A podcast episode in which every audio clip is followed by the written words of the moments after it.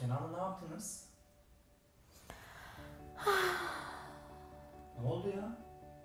Yani bir yandan şimdi başladık işte flört etmeye ama bir yandan da böyle yani böyle tam aşkını falan da hissedemiyorum.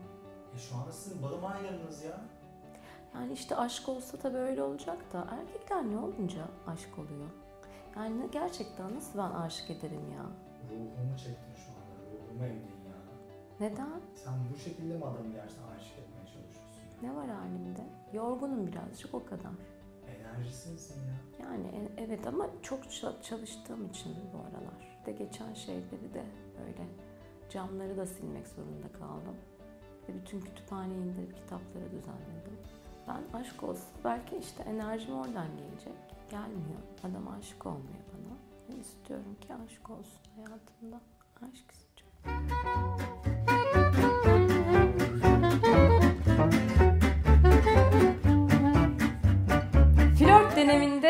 Kendini nasıl aşık edersin? Başlıklı dev hizmetinizle karşınızdayım. Ama çok heyecanlandım hiç konuşamadım.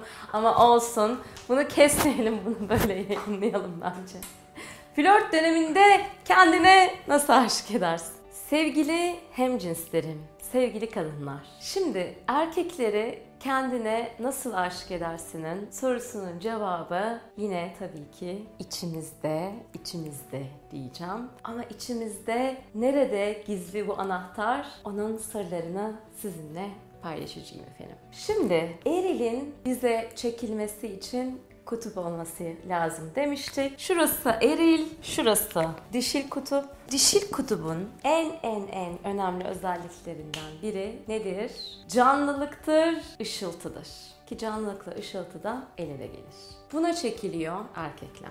Sen ne kadar canlıysan, ne kadar etrafına enerji yayıyorsan o zaman benim kitabımda da çok bahsettiğim gibi sadece erkekler değil, diğer kadınlar da, çocuklar da herkes bu ışıltıya, bu enerjiye çekiliyor. Yani sen öyle bir çekim gücü aslında yayıyorsun ki etrafına, oraya herkes çekiliyor. Peki bu çekim gücü için, bu canlılık için senin ne yapman gerekiyor? Onunla ilgili sana iki tane çok çok önemli tüyodan bahsetmek istiyorum. Birinci söyleyeceğim önemli tüyo şu, bu canlılık için senin duygularını yaşaman gerekiyor sevgili kadın. Eğer duygularını yaşamıyorsan o zaman o coşku, o neşeyi yaşayamıyorsun demektir. Ama burada dikkat etmen gereken şöyle çok önemli bir nokta var. O da şu, bu duygulara açılan kapı tek. Bu ne demek? Yani biz böyle canlı, coşkulu, neşeli olmak istiyorsak aynı zamanda bizim gündelik dilde olumsuz dediğimiz benim ise şiddetsiz iletişim dilini kullanarak konforsuz duygu dediğim acı gibi, üzüntü gibi, keder gibi, korku gibi diğer duygulara da izin vermemiz gerekiyor. Yani sen acını, öfkeni, üzüntünü bastırıyorsan o zaman coşkunu, neşeni de bastırıyorsun ve o bastırılmış duygular senin bütün canlılığını emip sömürüyor. Şimdi duygularla nasıl çalışabilirsin? Duygularla çalışman için bir sürü ben video çektim. Duyguların dili diye. En son kitabın içine de koyduğum bir video var. O da duygu meditasyonu. Çünkü duyguları da bedende hissediyoruz. Bedende duygunu hissetmek ve fark etmek üzerine bir meditasyon bu da. Şimdi kendim yazdım diye söylemiyorum. Çok güzel bir kitaptan bu konuyla ilgili size bir takım satırları da okumak istiyorum müsaadenizle. Biz kadınlar bu dünyaya duygularımızı yaşamak için geldik. Dişil özümüzün en derinde arzuladığı şey duygularımızla temasta olmamız. Kalbimizle temasta olmamız.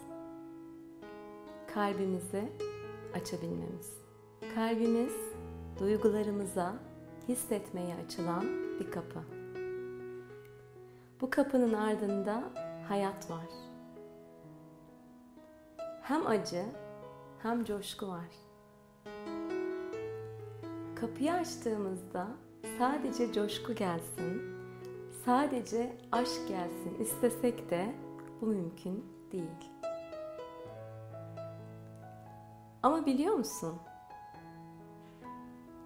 Bu kapıyı açmaya cesaret ettikten sonra bir süre sonra acıdan da kaçmıyorsun. Acının içindeki coşkuyu, coşkunun içindeki hüznü, hüznün içindeki huşuyu yaşamaya başlıyorsun. Yaşamayı öğreniyorsun. İşte duygularımız bizim canlılığımızın anahtarı özetle. Peki bununla ilgili ne yapabiliriz?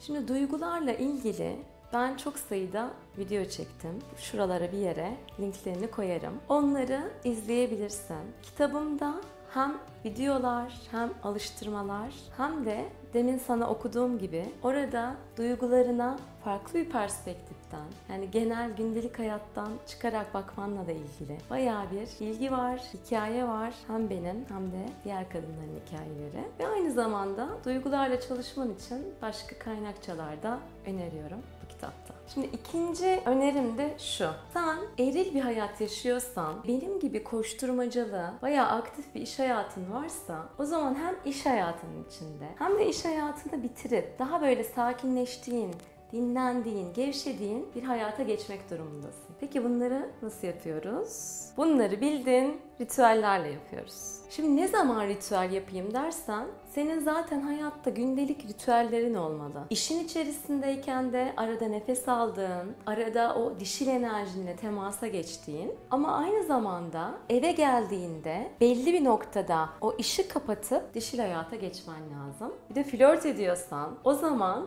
zaten buluşmadan öncesinde kendine tamamen o erilden dişile geçtiğin ya da çocuk enerjisinden dişile geçtiğin bir ritüel belirlemelisin. Ritüeller illa böyle kocaman şeyler olmak durumunda değil. Aromaterapi videosunda bahsettiğim yağları kullanmak bile minnacık bir şekilde senin enerjini değiştirebilir. Bunları rutine bindirmek önemli. Çünkü o rutini yaptıkça ben o kokuyu kokladığımda biliyorum ki öbür dünyaya, Afrodit dünyasına geçiş yapacağım. Ya da duş alacağım. O duşu alırken işi, gücü, yapılacakları tamamen bırakacağım. Yani enerji dolarak aslında buluşmak. Sevgiline, o da çünkü eşin olsa da senin sevgilin sevgiline belli bir ritüelle hazırlanmak ve onu öyle karşılamaktan bahsediyoruz. Özetle aşık etmenin de, aşkı canlı tutmanın da anahtarı sende. Sen o canlılığa, ışıltıya izin verirsen hayatındaki sana çekilen ya da mevcut erkek ve giderek senin cazibe alanına kapılacak. Sevgili canlar, bu videoyu beğendiyseniz kesinlikle şu beğen butonuna basın ki Beni daha çok video yapmaya teşvik edin. Ve bu video sana ne hissettirdi, neleri düşündün? Bunu da mutlaka yorumlarda bekliyorum. Tamam mı?